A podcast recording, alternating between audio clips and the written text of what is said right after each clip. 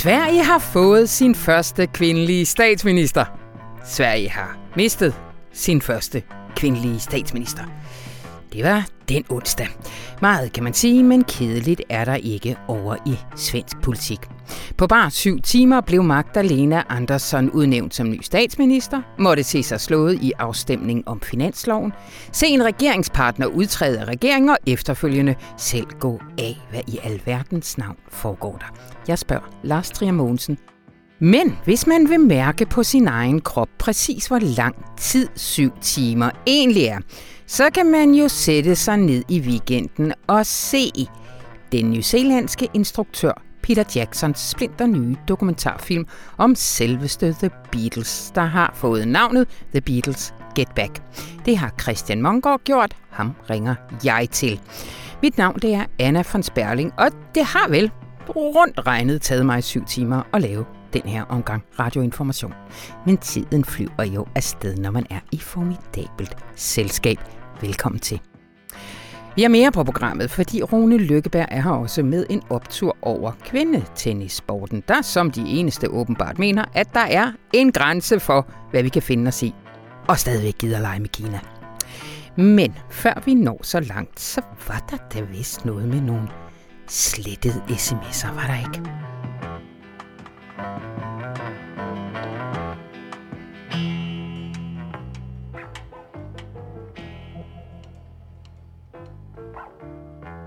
Regeringen har lidt endnu et troværdighedsknæk i en skandalesag, hvor de tilsyneladende forsøg på cover-up har udviklet sig til et stadig mere kritisk problem for statsminister Mette Frederiksen. Dine ord, Lars Trier Mogensen, velkommen til. Tak skal du have.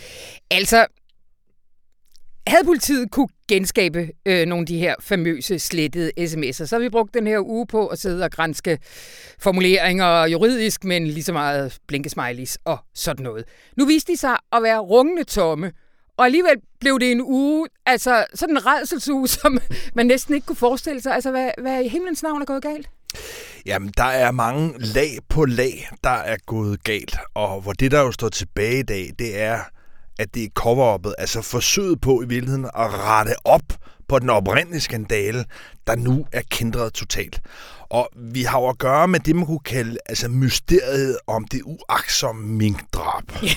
Forstået på den måde, at når man tager de ting, der er lagt frem i minkkommissionen, alt offentligt tilgængeligt materiale, også de vidneafhøringer, så er der endnu ikke nogen fældende beviser, der er ikke nogen rygende pistol, der kan sandsynliggøre bevise, at statsminister Mette Frederiksen vidste, at det var ulovligt, da hun beordrede alle mink slået ihjel. Mm. Så status er, at man kan altså ikke sandsynliggøre, at man vidste, at det var ulovligt. Men ulovligheden skete desto mindre. Mm.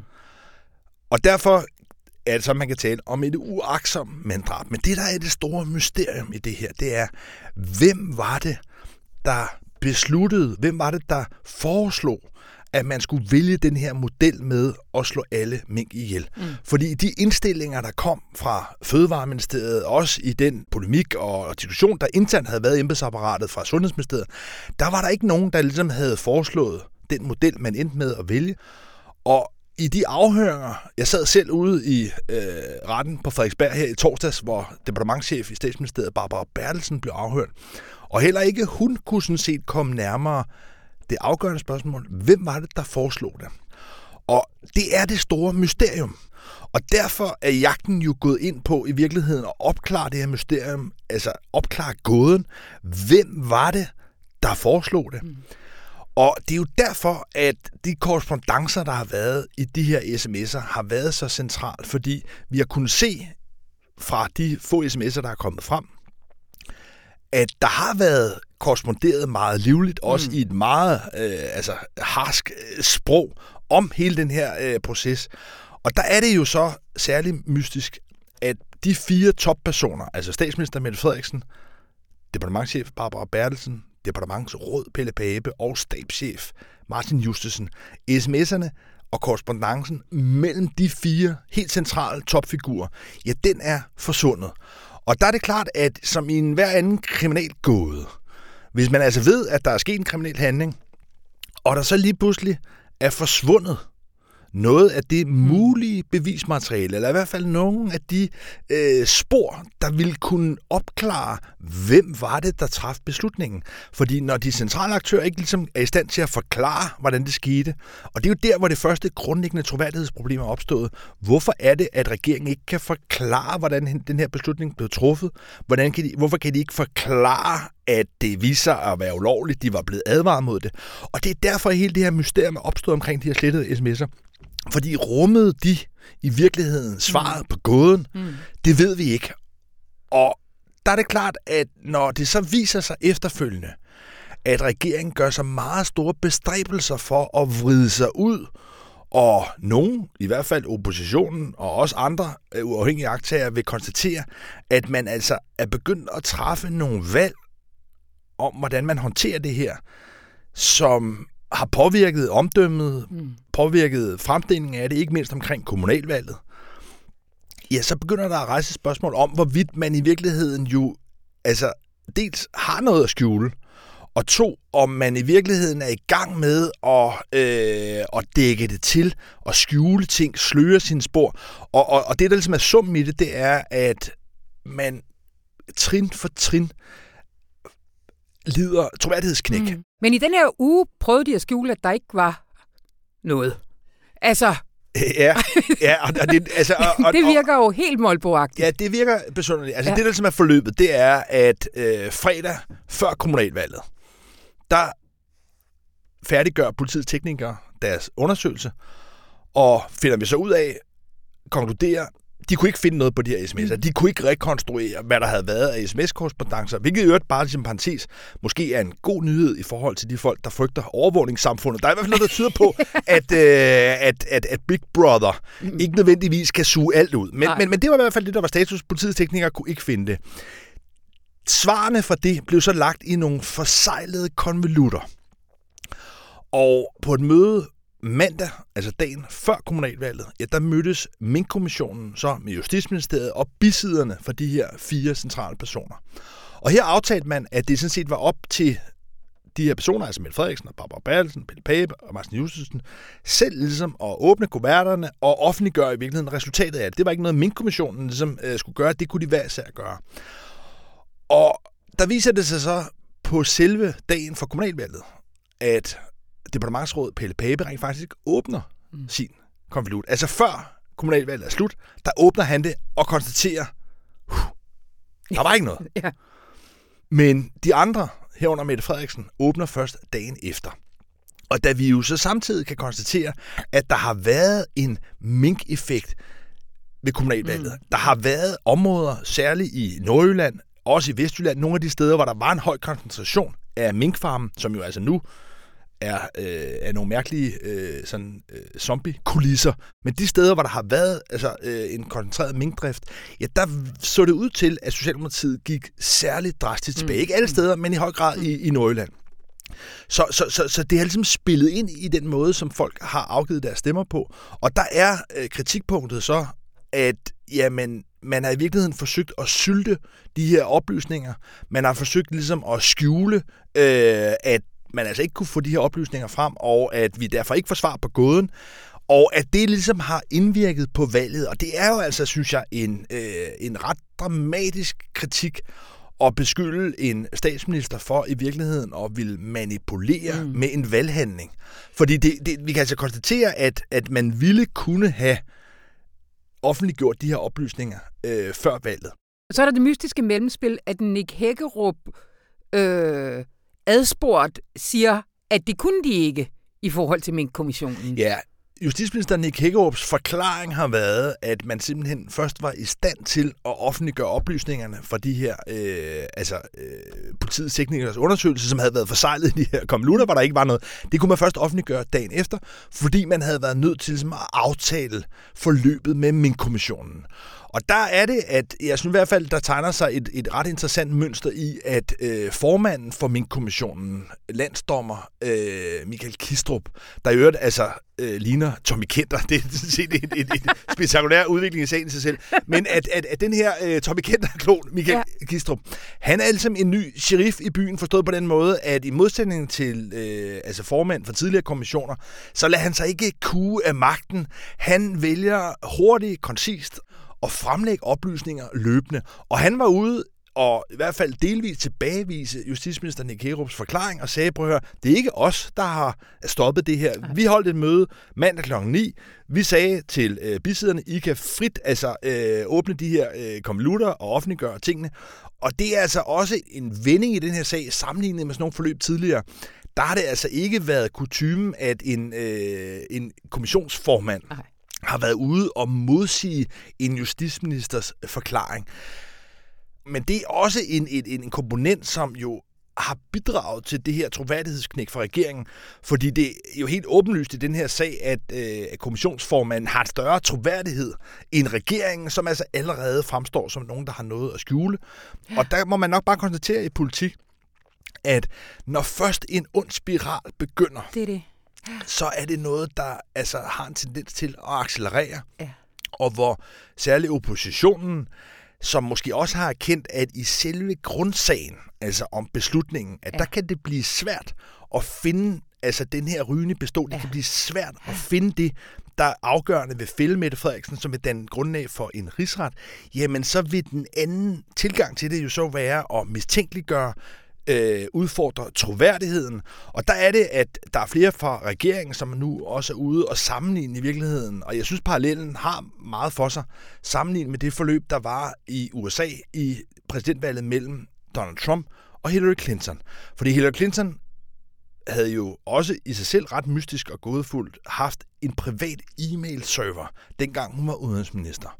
Og det gjorde, at den korrespondance, hun havde haft med alle mulige, ikke var blevet journaliseret, ikke var blevet arkiveret efter bogen. Og spørgsmålet her var jo så, hvad var det, Hillary Clinton havde brug for at skjule fra offentligheden? Så det var noget, der i hvert fald blev, kan man sige, fremstillet som et forsøg på at skjule.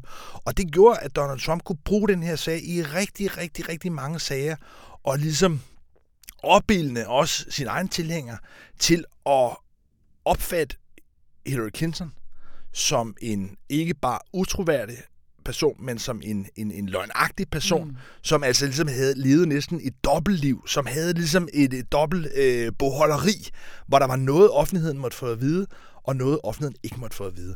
Og den figur, som Donald Trump altså meget effektivt fik undergravet Hillary Clintons troværdighed med, det er der mange i regeringstoppen, som nu peger på, jamen det er i virkeligheden den drejebog, som de borgerlige partier nu bruger, når de kritiserer Mette Frederiksen. Problemet for regeringstoppen og Mette Frederiksen er altså bare, at på samme måde som Hillary Clinton vitterlig havde et forklaringsproblem, det var meget mystisk, at hun havde sin egen private e-mail-server, så er det altså også et problem her i en sag, som ikke er blevet belyst, og som heller ikke ser ud til at kunne blive endelig opklaret i Minkkommissionen, fordi der simpelthen ikke er de skriftlige dokumenter, der er ikke de vidner, der på en eller anden måde forklarer det grundlæggende gode spørgsmål. Hvem var det, der fandt på det her? Hvem var det, der traf beslutningen? Og i den situation, der står man altså med det forklaringsproblem, at det er en besynderlig ting, at de mulige beviser, de mulige spor, der kunne have været i de her sms'er, at de er blevet slettet. Så der er altså et element af, at den her figur med Trump og Hillary, at den fungerer, men det er klart, at når man henviser til det, så er det selvfølgelig noget, der også er et udtryk for, at det her er også blevet meget følelsesladet, det er blevet meget elektrisk, og vi er gået fra en periode under corona, hvor der var en meget, meget stor samarbejdsvilje. Der var sådan en næsten vormborg omkring Christiansborg, hvor partierne ligesom stod sammen, og det hele var meget nedtonet. Der er der altså på få måneder sket en eksplosion af raseri. Hvad tænker du, mediernes rolle har været i det her? Altså, jeg synes, vi har set nogle ting fra nogle medier, som vi simpelthen ikke er vant til at se. Altså, blandt andet, at man har siddet i kantinen og lyttet sig frem til, at hvad der bliver sagt på pressemøder, og smækker det op i breaking-bjælker og sådan noget. Altså, har det ikke været et vildt forløb også? Jo, også i vores branche? Jo, det vil jeg altså absolut også sige. Jeg tror, man skal forklare det sådan lidt branchepsykologisk med, at der nok også altså i mange dele af mediebranchen, lad os bare sætte etikette på og sige den mere tabloide del af det, hvor der har været sådan en opsparet frustration over, at man ligesom har skulle behandle myndighederne og statsminister med en andægtighed, der normalt kun kendetegner sådan kongestoffet. Og der har der altså været en periode, hvor der har været den stemning i befolkningen af, at den måde, man skulle tiltale Mette Frederiksen på, den måde, man ligesom skulle omtale de beslutninger, at det mindede lidt om, når kongeskibet sejler til Forborg om sommeren, og man på en eller anden måde sådan lidt slisk skulle på en eller anden måde underkaste sig det i ærbødighed. Og det er klart, at det er der rigtig mange, og jeg vil gerne sådan set sige, at jeg også har en rem af huden selv, det synes jeg også har været en meget svær situation, fordi det på en eller anden måde er en unaturlig tilstand for kritiske medier, og skulle ligesom møde magten med den ærbødighed, der ligesom har været forventet, hvis det blev for kritisk. Altså der har der ligesom været den her undtagelsestilstand, hvor folk egentlig gerne ville have, at der var en mere sådan alvorstung tone. Men lige så snart den undtagelsestilstand ligesom er ophævet, så går det amok. Fordi så er der altså den her opsparede frustration, vrede over, at man ligesom har skulle holde så meget igen i lang tid. Og jeg tror, det er noget af forklaringen på også, at det slår så voldsomt tilbage, og at der ligesom er det her meget... sådan måske også i nogle sammenhæng lidt overstyret, kritiske fokus på alle de her små hændelsesforløb omkring sms'er og så videre. Fordi der simpelthen er en vilje til i virkeligheden at udligne den lange periode, hvor man ikke ligesom har kunnet tillade sig at kritisk. Fordi så betyder det vel også, at vi rammer en eller anden form for normal tilstand forhåbentlig snart igen. Lars, jeg snakker om de borgerlige partier har jo tæsket løs og også krævet, at det her stadig mere uldne forløb også får nogle konsekvenser. Men det er jo parlamentarisk en lille smule underordnet. Altså hvad med regeringens støttepartier? Kan du ikke lige hurtigt give os en lille runde, både hvordan de har reageret, men ikke mindst, hvilke motiver der ligger bag deres reaktioner? Ja, altså det, der jo er en lidt besynderlig dynamik i det her, det er, at i takt med, at Mette Frederiksen svækkes, og hun er vitterligt blevet svækket, også blandt de mange vælgere, som under coronaperioden, der måske ikke er socialdemokrater, men som har set hende som en stærk, resolut myndig leder, har ligesom måske også i meningsmålinger og så videre rykket over til hende. Dem har hun tabt igen. Så Socialdemokratiet, kan man sige, er dykket ned nu under i virkeligheden valgresultatet. Og det gør jo, at for ikke mindst venstrefløjen, altså Enhedslisten og SF, der er det jo lige pludselig blevet noget mere usikkert. Fra en lang periode, hvor man har haft en forventning om, at hvis der kom valg, jamen så ville Mette Frederiksen kunne fortsætte, man ville stadigvæk have et rød-grønt flertal. Det er nu lige pludselig blevet langt, langt mere usikkert. Og det gør jo, at både SF og Enhedslisten skal begynde ligesom at overveje lidt nøjere, hvor hårdt de går til regeringen.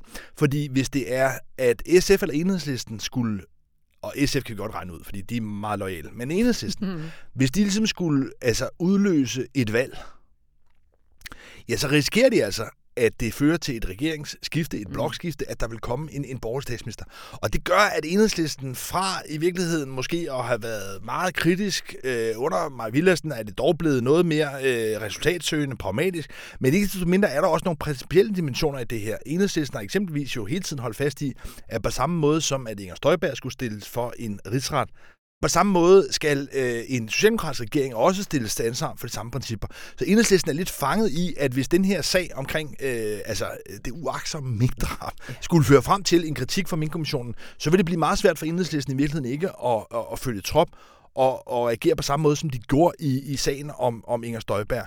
Men det er altså reelt politisk blevet noget mere kompliceret af, at hvis de skulle udløse et valg, jamen så vil de risikere at miste den indflydelse, de vil risikere, at vi ikke længere har en rød-grøn regering, der måske på klimaområdet, på det sociale område, vil gøre lige så meget.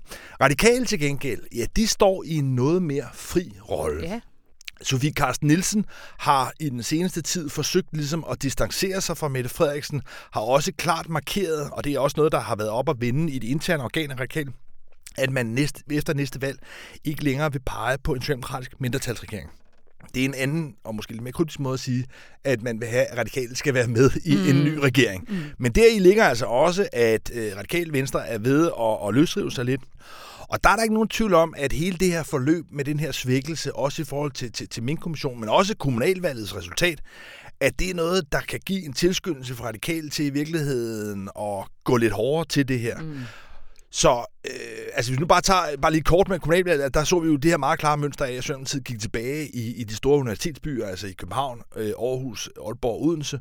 Og der er ikke nogen tvivl om, nu må vi se de nærmere vælgervandringsanalyser, men der er i hvert fald et meget klart mønster af, at radikale kan være nogle af dem, der ligesom kan profitere af Socialdemokratiets tilbagegang i de store byer.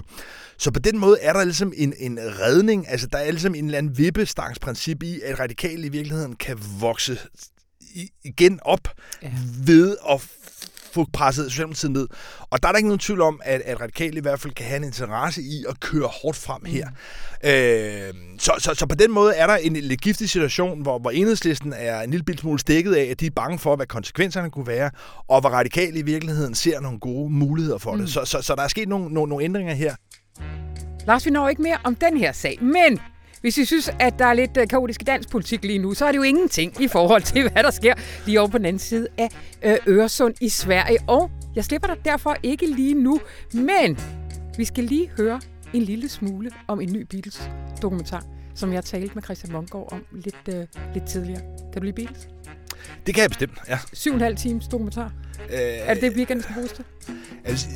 Så skulle jeg nok sige, den er en biograf. Godt. Jamen, vi hører, om Christian kan overbevise os, og vi ses lidt senere.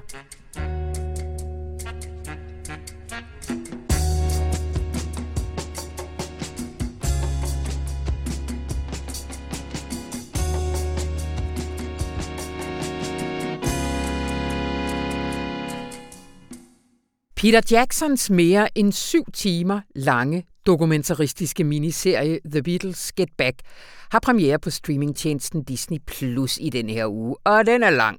Men der findes folk, der får penge for at se den slags ting, og en af dem er Christian Monggaard. Og de næste 8-10 minutter, så vil det vise sig, om han kan få overbevist os andre dødelige, og derfor på lånt tid, om at gøre det samme. Hej Christian. Goddag, Anna. Goddag. Vi vender tilbage til det der med længden, for jeg kan se, der er allerede sådan... Det er det, der diskuteres ude i de internationale medier lige nu. Men vil du ikke lige starte, fordi der er jo en rigtig interessant sådan, tilblivelseshistorie bag den her dokumentar. Vil du ikke lige starte med den? Jo, det er jo faktisk en dokumentarserie, der har været 50 år undervejs, forstået på den måde, at det begynder i 1969 på et tidspunkt, hvor Beatles... Jeg siger, at de er ved at gå i opløsning, og så alligevel er de så småt ved at vokse fra hinanden, de her 4 medlemmer, altså... fra at være en sådan fast sammentømret gruppe af unge Liverpudlians, så bliver de jo op igennem 60'erne, sådan, altså takket være berømmelsen sikkert også, og al den opmærksomhed, de får, og pengene og så videre, men også fordi de bliver ældre. På det her tidspunkt er de omkring 7-28 år gamle i 69. Gamle røvhuller. Ja. Gamle røvhuller, simpelthen. Men der har de simpelthen oplevet så meget, og samtidig også begyndt at sådan markere sig som individer, kan man sige. De begynder ligesom at vokse lidt fra hinanden, både menneskeligt og... Men også kunstnerisk, de vil nogle forskellige ting. Men altså, instruktøren Michael Lindsay-Hogg, som er nogenlunde samme alder som dem, han har tidligere lavet nogle musikvideoer med dem, og nu får han så til opgave at lave en dokumentarfilm om tilblivelsen af det nye album, de så i løbet af små 30 dage i januar måned 1969 skal indspille. Og så skal den her dokumentarfilm skal handle om tilblivelsen af albumet, og så skal den slutte med en tv-optræden, og det er så derfor sidder de alle sammen samles ude i noget, der hedder The Twickenham Studio, som er sådan nogle berømte tv-studier, det der Poirot blandt andet er blevet optaget sidenhen, men som ligger i en eller anden forstad til London, og der samles de så Beatlerne op og begynder at arbejde på det her album, samtidig med, at Michael Lindsay-Hogg kan prøve at finde ud af, hvordan skal den her dokumentarfilm struktureres, og hvordan skal den her tv-optræden struktureres. Og det, der så sker, det er, at han i løbet af den tid, de er derude i Twickenham Studio, så på et tidspunkt, så flytter Beatles så simpelthen ind i et nyt, nybygget lydstudie, de har fået ind i Savile Row i kælderen af en ejendom, som de ejer, og som simpelthen er hovedsæde for deres fælles firma Apple Corp. Og alt det her, det bliver filmet og lydoptaget og alt muligt andet, og det bliver så til i 1970 til en dokumentarfilm, der hedder Let It Be, og selvfølgelig også albummet Let It Be. Men den dokumentarfilm er sådan den dokumenterer simpelthen et bands sammenbrud. Den dokumenterer, hvordan Beatles falder fuldstændig fra hinanden, og en ret deprimerende affære, og blev forholdsvis kort tid efter premieren faktisk trukket tilbage af Beatles selv. De brød sig ikke om det billede, der ligesom blev tegnet af dem i den her film. Han har heller ikke opført sig helt ordentligt under optagelserne, beskriver du? Ja, altså Lindsay-Hogg, det han jo har gjort, og spørgsmålet er, om de også har bidraget til beslutningen om at trække filmen tilbage. Jeg vil dog sige, at han var jo betalt af Beatles selv. Altså det var jo ligesom dem, der havde bestilt den her film og ville have ham til at lave filmen og sådan noget. Så mon ikke de også har haft en vis indflydelse, når det kom til det færdige produkt, den her film og sådan noget. Men det, der skete under optagelserne, det var, at i alt blev der optaget omkring 55 timers billeder og 140 timers lyd fra de her sessions. Og nogle gange, og det Michael Lindsay-Hogg han gerne ville, det var, at han gerne have Beatles skulle optræde så naturligt som overhovedet muligt på lærredet, fordi hver gang de fik øje på et kamera, så begyndte de ligesom at performe lidt, og man kan se i nogle af de situationer, hvor de rent faktisk sidder og diskuterer, ja, både bandets fremtid og diskuterer sange og diskuterer deres indbyrdes uenigheder, der er de ikke ganske trygge ved, at der står nogen og filmer dem samtidig. Så det han gjorde, det var, at han lod kameraet, nogle gange så tændte han for kameraet, fik sine kamerafolk til at tænde for kameraerne og så gå væk. Og dermed kunne man ikke nødvendigvis se, at det kamera, det stod og snurrede, men det gjorde det altså, og så fanger man Beatlerne på en lidt mere naturlig måde, fordi de tænker, at vi bliver ikke optaget lige nu. I andre situationer, hvor der ikke måtte være kamera til stede, så havde han så placeret nogle skjulte mikrofoner, så han kunne optage, hvad de snakkede om.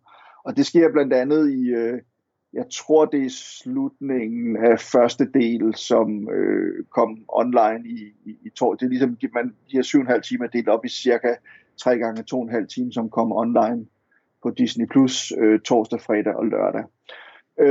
Men ved slutningen af første del, der forlader George Harrison simpelthen bandet. Han gider ikke mere. Og så kommer der jo selvfølgelig nogle diskussioner mellem Paul McCartney og John Lennon om, hvordan fanden redder vi den her situation, hvordan får vi ham tilbage. Og der diskuterer de så en masse af de ting, de er lidt af uenige om og sådan noget. Og det har Lindsay-Hogg så fået optaget med skjult mikrofon. Og det kan man sige, det vidste Beatlerne jo ikke dengang. Det fandt de så ud af sidenhen, og det, at Peter Jackson har fået lov til at bruge alt det materiale, han ville ud af de her 55 timers billede og 140 timers lyd, ja, det er jo også et tegn på, at de to overlevende Beatler, Paul McCartney og Ringo Starr, men også de, familierne Yoko Ono, altså John Lennons enke og George Harrisons enke, de har ligesom givet lov til, at han måtte bruge alt det her materiale. Ja, fordi de her bånd, de har ligget aflåst i alle de her år, ikke? Jamen, de har ligget i en kælder et eller andet sted, men faktisk først for forholdsvis nylig, man har fundet dem, og pludselig fandt ud af, at det rent faktisk det eksisterede stadigvæk. Og derfor kunne gå ind, og det Peter Jackson ligesom har sagt, at han ville gerne lave et meget mere nuanceret billede af, hvad der egentlig foregik dengang. Fordi Michael Lindsay-Hoggs film, altså Let It Be fra 1970, er forholdsvis deprimerende, og et forholdsvis fortegnet billede af, at her har vi 4 unge mænd, som slet ikke kan sammen længere, og derfor gik Beatles i opløsning. I den nye film her, der finder man ud af, at de kan sådan set godt stadigvæk sammen, men at der også er stor forskel på dem, og store uenigheder, som også er det, der fører til, at de jo rent faktisk går fra hinanden, tror jeg, cirka et år efter, at de her optagelser, de blev lavet. Altså, så de 7,5 timer er meget mere nuanceret og meget mere facetteret, og går ligesom op og ned, kan man sige. Altså, der er både diskussioner og uenigheder, men der er også masser af leg og kreativ udfoldelse, hvor de her 4 mennesker, de her 4 gamle venner og utrolig musikalske mennesker, de virkelig giver den gas på, både med humor, men også med stor kreativitet og sådan noget. Det er det, der gør, synes jeg, de her 7,5 timer, faktisk alle 7,5 timer, som jeg har set mere eller mindre ude i en køre, gør dem til så opslugende en oplevelse. Det er, at man får det hele med. Både det gode og det dårlige. Fordi du beskriver altså dynamikken imellem, den kommer til at stå ret skarpt, og man forstår også for eksempel, hvorfor George Harrison en gang imellem kunne føle sig lidt overset, og hvorfor det er godt, at Ringo har humor, eller hvad det hedder, at det er særligt dynamikken mellem Paul McCartney og John Lennon, der er helt unik. Jamen præcis, det er jo ikke nogen hemmeligheder, det er McCartney og Lennon, der har skrevet langt de fleste af Beatles kæmpe hits, og så har George Harrison så skrevet en lille del af dem, og Ringo Starr har så også skrevet et par stykker, blandt andet Octopus's Garden, som han spiller den første version af på klaveret her i filmen, hvilket er noget af det, der gør den så fantastisk, det er, at man faktisk ser nogle af de helt store sange blive til, blandt andet Get Back, som jo også er titlen på den her miniserie, The Beatles Get Back. Men ja, det er dynamikken mellem McCartney og Lennon, som er ret fascinerende, og det var ligesom de to, der arbejdede meget sammen, og der er simpelthen nogle situationer, nogle øjeblikke, nogle scener her i løbet af serien, hvor man ser de to sidde og spille, og ligesom altså sådan kreativt bounce af hinanden, altså sådan ligesom spiller i bold op imod hinanden kreativt, og sangen ligesom bliver til, og så er der en, der finder på nogle ord, så finder den anden på nogle ord, så kommer der et riff, Og George Harrison er så også med i det. Ringo Starr, han er ligesom en baggrundsfigur i en eller anden forstand. Mm. Men det, der jo så sker, det er, at noget tid forinden de her optagelser i januar 1969, der døde Beatles manager Brian Epstein, mand, der i starten af 60'erne opdagede dem i The Cavern i Liverpool, og ligesom gjorde dem, var med til at gøre dem så store, som de blev. Han døde, og han var sådan ligesom en faderfigur og en mentor for dem. Og da han døde, jamen, så var det blevet ligesom sådan et førerløst skib på en eller anden måde. Og det kan man mærke, at de stadigvæk er lidt rodløse og lidt forvirrede og ved ikke helt, hvad de skal gøre og gribe i. Og så er det Paul McCartney, han prøver ligesom at sige, jamen okay, vi skal lave den her plade, vi skal lave den her film og de her tv-optagelser, så lad os prøve at gøre sådan og sådan og sådan, og han retter på de andre, og han skubber lidt til dem og sådan noget. Og det er så det, der skaber konflikterne, samtidig med, at George Harrison, han føler sig, tror jeg, lidt ignoreret og måske heller ikke helt taget alvorligt som kreativ og kunstnerisk medspiller. Men der sker jo så noget selvfølgelig i løbet af filmen, altså det er sådan de første 2,5 timer, så går det ligesom galt, og så i løbet af serien, eller de næste par afsnit, jamen så kommer George Harrison tilbage. Og men nu må jeg stoppe dig, Christian, ellers så bliver den her samtale 7,5 timer lang. Ja. Men altså, Christian, vi når ikke rigtigt at komme forbi, instruktøren, andet end at sige lige kort, han er jo mest kendt for de her episke, store dramaer, Lord of the Rings og Hobbiten og sådan noget, men har jo også lavet dokumentarfilm før.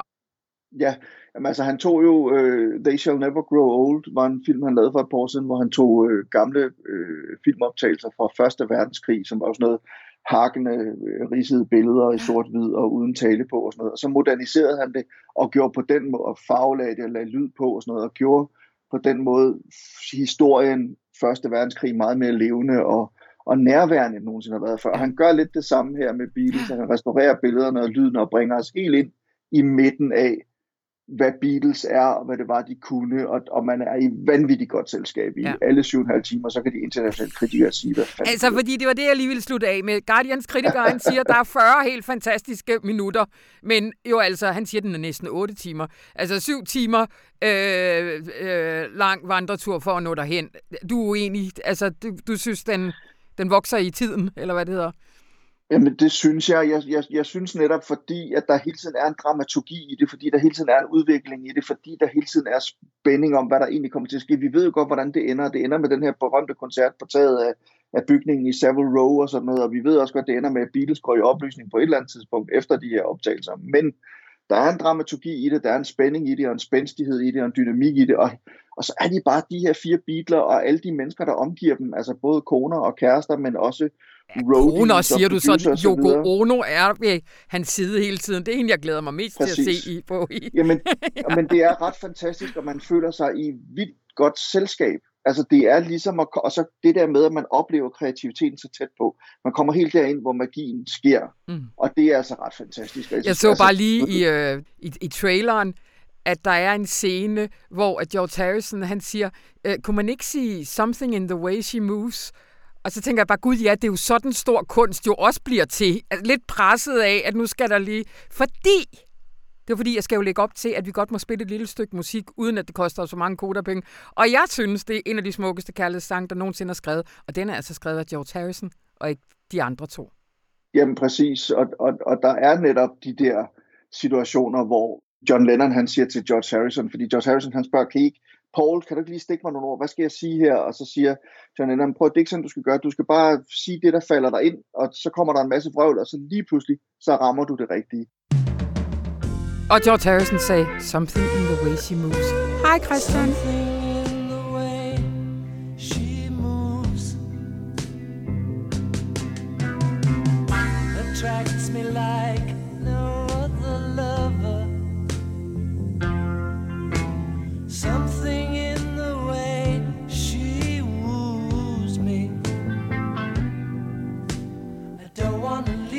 Now, you know I believe in how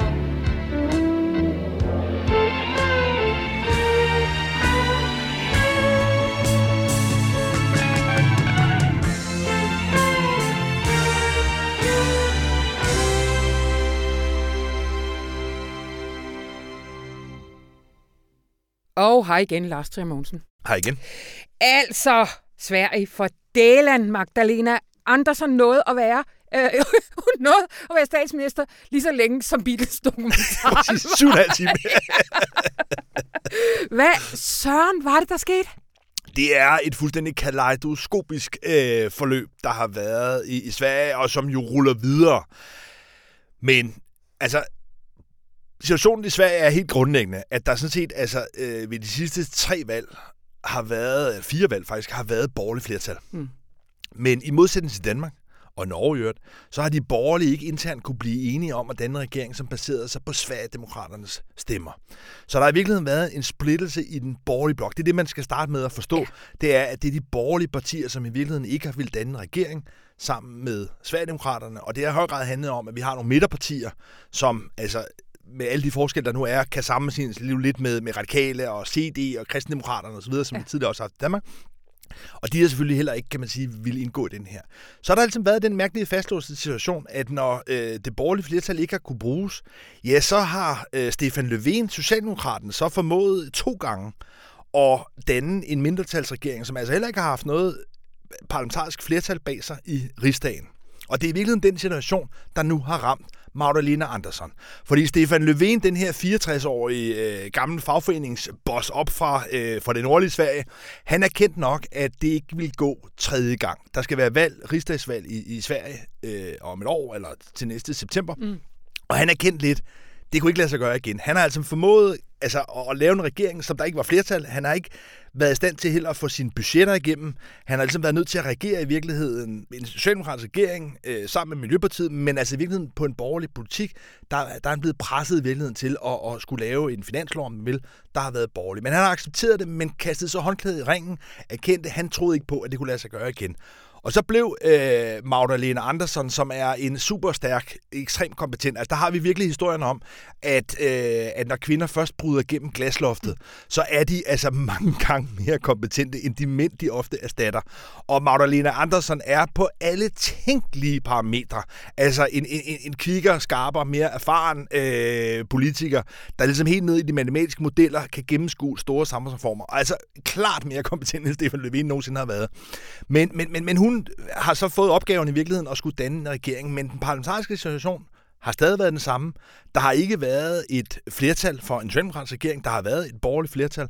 Og der har det så udviklet sig særligt dramatisk, fordi venstrefløjen i Sverige, altså det der Venstrepartiet, der kan sammenlignes med Enhedslisten, ja, på trods af, at der altså ikke har været det her røde flertal, eller rødgrønne flertal, så har de alligevel valgt at føre en langt mere konfrontatorisk kurs, end vi har set eksempelvis i Enhedslisten herhjemme. Så det førte til her, jo for ganske mange måneder siden, at Venstrepartiet rent faktisk stemte for et mistillidsvotum til Stefan Löfven. Han var nødt til at træde tilbage. Det var et større slagsmål omkring en liberalisering af lejeloven, som Venstrepartiet ikke ville være med til. Og det gør, at vi altså har haft en situation, hvor Venstrepartiet i virkeligheden har været villige til at fælde en socialdemokratisk regering, som heller ikke har flertal i det hele taget, hvor der er et borgerligt flertal. Så Magdalena Andersson var i en parlamentarisk set helt umulig situation. Hun håbede så, at ved faktisk så at kunne lave et kompromisforslag med Venstrepartiet, altså sammenlignet med Enhedslisten, der gjorde, at de i hvert fald ikke ville blokere for hende. Det var i første omgang en lille sejr, men det er jo nogle gange sådan i politik, at hvis man gør noget til den ene side, så bliver de andre sure. Og det er klart, at det, at hun kom Venstrepartiet i møde, det gjorde så, at blandt andet Centerpartiet blev vrede. Og da det var den her mærkelige super onsdag i svensk politik, hvor man altså om formiddagen stemte om en ny statsminister, hvor der så ikke var et flertal, og det skal lige siges, der var ikke et flertal for Magdalena Andersson, der var bare ikke et flertal imod. Og det er den der negative parlamentarisme, som vi også har i Danmark og Norge osv. Så kom man så frem til eftermiddagen, hvor der så skulle vedtages et nyt budget. Og der var Centerpartiet så blevet så vrede over, at man... Altså budget finanslov? Ja. Finansloven. Der var Centerpartiet, som er det her parti, der i en eller anden udstrækning kan sammenlignes med Radikale Venstre, måske mere liberalt, måske der, hvor Sofie Carsten Nielsen er ved at bevæge radikalt hen. Ja. De var så fortørnet over, at Magdalena Andersson døgnet forinden havde indgået den her aftale med Venstrepartiet, Det handler konkret om, at der har været en stor kamp omkring pensioner, og der endte man så med en aftale om, at svenske pensionister skal have op til 1.000 kroner mere om måneden, og det, man kan kalde det en ældrecheck. Men det blev Centerpartiet så sure over, at de stemte imod det budgetforslag eller finanslovsforslag, som den socialdemokratiske regering var kommet sammen med Miljøpartiet, og så startede balladen. Fordi så var der i virkeligheden et størst flertal for et andet finanslovsforslag, som de borgerlige partier for første gang indgik sammen med Sverigedemokraterne. Og da der så blev vedtaget et budget, som Sverigedemokraterne, som altså på nogle strækninger kan sammenligne med Dansk Folkeparti, men som absolut også har en noget mere blakket fortid. Ja. I hvert fald er der folk i Sverigedemokraterne, som har været langt mere højere radikaliseret, end folk har været i Dansk Folkeparti. Og da det budget så blev vedtaget, og Magdalena Andersson først sagde, at det kan vi godt regere med. Altså på trods af, fordi det havde Stefan Löfven også gjort, at den her mærkelige situation, hvor en socialdemokratisk ledet regering skal føre borgerlige finanslov. Det havde Magdalena Andersson, der altså lige var blevet valgt som statsminister, hun sagde, at det kan vi godt arbejde med. Fordi det havde hun vidst på forhånd, at det ville simpelthen være vilkåret. Men så sagde Miljøpartiet, som var det koalitionsparti, der er, altså et grønt parti, de sagde, at vi kommer ikke til at regere en finanslov, som Sverigedemokraterne har været med til. Så trådte de ud af regeringen. Ja. Altså ikke sådan set, fordi Magdalena Andersson havde gjort noget, men kun fordi, at der så blev vedtaget det her budget, eller finanslov, med Sverigedemokraternes stemme. Og da man har den politiske norm i Sverige, at hvis et koalitionsparti træder ud af en regering, så falder regeringen faktisk. Så måtte Magdalena Andersson så indgive sin afsked, altså de her 7,5 timer, efter at hun var blevet valgt. Nu er der så en proces videre frem, og alt tyder på... Ja, fordi nu er vi tilbage ved Stefan Löfven. Ja. Altså, Magdalena Andersson blev spurgt på pressemødet her, hvem er det egentlig, der reagerer? Ja. Sverige. Og det er så Stefan Löfven. Ja. Så han, kan man sige, altså måske slipper han aldrig af krog, men det gør han nu nok, fordi man kan sige, at det man bliver nødt til at holde fast i her, i det her meget kaotiske forløb, det er jo, at når Magdalena Andersson i første omgang blev valgt som Sveriges første kvindelige statsminister, så var det jo fordi, at de borgerlige ikke kan blive enige om en kandidat, og derfor vil det her også ende med, at der nu kommer en ny socialdemokratisk etpartiregering, hvor Miljøpartiet altså ikke er med. De er ikke med, fordi at budgettet, finansloven, skal køre efter også Sverigedemokraternes mandater. Men Magdalena Andersson kommer til at lave en regering, som er et parti socialdemokratisk, men det er ekstremt skrøbeligt. Hun skal altså ligesom føre de andre partiers politik. Hun er presset stadigvæk voldsomt fra venstrefløjen, og det ser meget løjer lidt ud frem mod valget næste september. Men altså, lad os bare totalt markere, at ganske mange år efter, at det lykkedes Norge som det første med Gro Harlem Brundtland allerede i 1990, så har Sverige, altså, som ellers er det land, jeg tror selv, jeg ville pege på, var måske det mest kønsligestillede samfund i verden. De har altså først her i 2021 fået en kvindelig statsminister, men altså foreløbig kun i 7,5 timer. Så er den hakket af. Så er der godt kommet en gammel mand tilbage. Det følger vi jo helt sikkert. Og tusind tak til dig, Lars Trier Mogensen. Selv tak.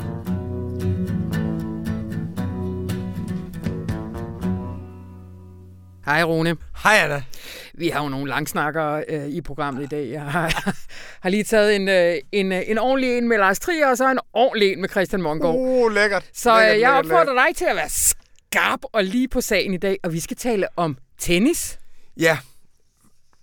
Jeg tager det faktuelle først, og så kommer vi til opturen bagefter, ikke? Ja. Godt. Ja. Kinas største tennisstjerne er en kvindelig tennisspiller, der hedder Peng Shuai. Hun har været nummer 1 på verdensranglisten i dobbelttennis. Den første kvindelige kinesiske tennisspiller, der har været nummer 1 i verden i dobbelttennis. Så hun har været et stort ikon i Kina. Den 2. november, der skrev hun en post, som det hedder på nykinesisk, altså et opslag på Weibo, som ligesom er et socialt medie i Kina, på 1600 ord, hvor hun beskrev, hvordan hun havde haft en affære med Zhang Gaoli, som er i top 7 i det kinesiske kommunistparti. Altså, der har været MeToo-skandaler før i Kina, men det her, det er i top 7 i et rige med 1,4 milliarder indbyggere, som er fuldstændig aldeles lukket. Og efter affæren stoppede, der fortsatte han og chikanerede hende. Og den måde, han har behandlet hende på, er det rene svineri. Mm. Så det er virkelig altså modet i den handling i Kina at stå frem imod en, som er i top 7, er fuldstændig overvældende. Ja. Og gør det, lægge et essay frem. Det fik lov til at være fremme omkring en halv times tid, så blev det censureret og væk. Men heldigvis, så de kinesiske brugere er jo vant til at klare sig i det kommunikative system, som det autoritære Kina også er. Så der er taget rigtig mange screenshots, så det er blevet ved med at cirkulere. Så det er ikke forsvundet, selvom de har censureret det. Den, der til gengæld er forsvundet, det er Peng Shuai. Så efter hun er stået frem med det her angreb for over 3 uger siden, så har man ikke hørt eller set noget fra hende. Og vi har jo været vidne til tidligere, at hver eneste gang det kom til, at det kostede Vesten noget at have en moral, hver eneste gang det handlede om eksport, så er det lige meget, om det er Big Tech, om det er IOC, UEFA, amerikanske Freedom Fighters, popstjerner, Hollywood. Hver eneste gang det koster noget, så opgiver de alle deres idealer. Ja. Og det er så ekstremt deprimerende, at alt er til salg i vores verden. Altså kæmpe helte som LeBron James lægger sig ned for det kinesiske marked. Det, der er helt fantastisk i den her omgang, det er, at WTA, som er det kvindelige tennisforbund, de har sagt, vi trækker os fra Kina, hvis ikke vi får et livstegn fra hende. Ja. De har over $1 milliard om året i at spille i Kina, og de siger, vi trækker os, hvis ikke vi får et livstegn fra hende. IOC, som jo er en komplet korrupt lorteorganisation, har jo deres vinter-OL i Beijing, som de skal passe på her i februar. De siger, nej, men vi har fået livstegn fra hende, og sådan at deltager i sådan fuldstændigt latterligt cover-up for det kinesiske regime, som vi kunne alt for forvente med. Vi tænker Tibet, vi tænker pandaer, vi tænker, hvordan vi så dem knuse Hongkong, hvordan vi er magtesløse. Og jeg synes, det er en kæmpe optur, at der faktisk er en institution, der er fuldstændigt ligeglad med penge, og sætter det her over og siger, vi er færdige med Kina. Vi er færdige med Kina, hvis vi ikke får et livstegn fra hende. Da så IOC siger, vi har fået et livstegn, siger de, fuck jer, IOC. Vi stoler ikke på, vi vil have et rigtigt livstegn. Og kineserne har offentliggjort nogle nøjagtige videoer, som ikke dokumenterer noget som helst. Hvad siger de? Hvor siger de, hun er henne? Jamen her ser man hende i gang med at organisere Chinese Open, men det er svært at datere de der billeder, og hun smiler bare, hun siger ikke noget. De har ikke ladet hende tale, hende der er et nationalt ikon, siden hun anklagede en person i top 7 for sexchikane mod hende. Og vi er bare så vant til, at vi lægger os ned. Og sagen er, at vi kan ikke diktere kineserne, hvordan de skal indrette deres samfund. Vi har ingen som helst succes med at lade vores moral ledsage af diktater og protester i forhold til, hvordan andre lande skal indrette sig. Og slet ikke, når vi så følger op med militære interventioner. Men det vi kan gøre, og det vi skal gøre, det er at være så frie, som vi selv kan være. Og det vi kan være herover, der vil vi spille derover. Yeah. Vil vi spille for det latterlige teater. Og det har vi gjort så længe. Altså tænk på, hvad amerikansk kultur og sport har betydet for frihed i verden, at de har lagt sig ned for Kina. Og jeg synes, det er kæmpe optur, at WTA har sagt, fuck jer, indtil vi får et livstegn.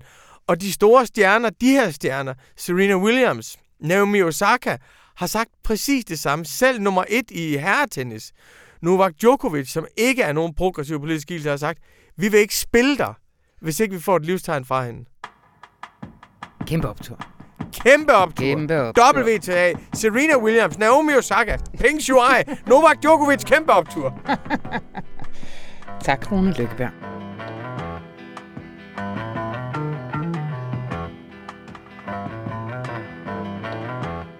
Det var det for denne omgang, men der er jo en helt stor sag i ugen, som vi ikke fik plads til, og det var selvfølgelig rigsretssagen mod Inger Støjberg, hvor anklageren jo nu har meldt ud. Fordi det er der nogen, der gør helt af sig selv. Anton Geist og Ulrik Dahlins ugenlige podcast, Støjbergs Instruks, er som bekendt flyttet hjemmefra og har nu fået sin helt egen kanal. Så søg på Støjbergs Instruks, der hvor du henter dine podcasts. Mit navn det er Anna von Sperling, og det var Anne Pilegaard Petersen, der har dæmset programmet på plads. Vi ønsker dig en rigtig skøn weekend, hvor jeg faktisk synes, du skal bruge mindst 7 timer på noget, der gør dig rigtig glad. Hej hej.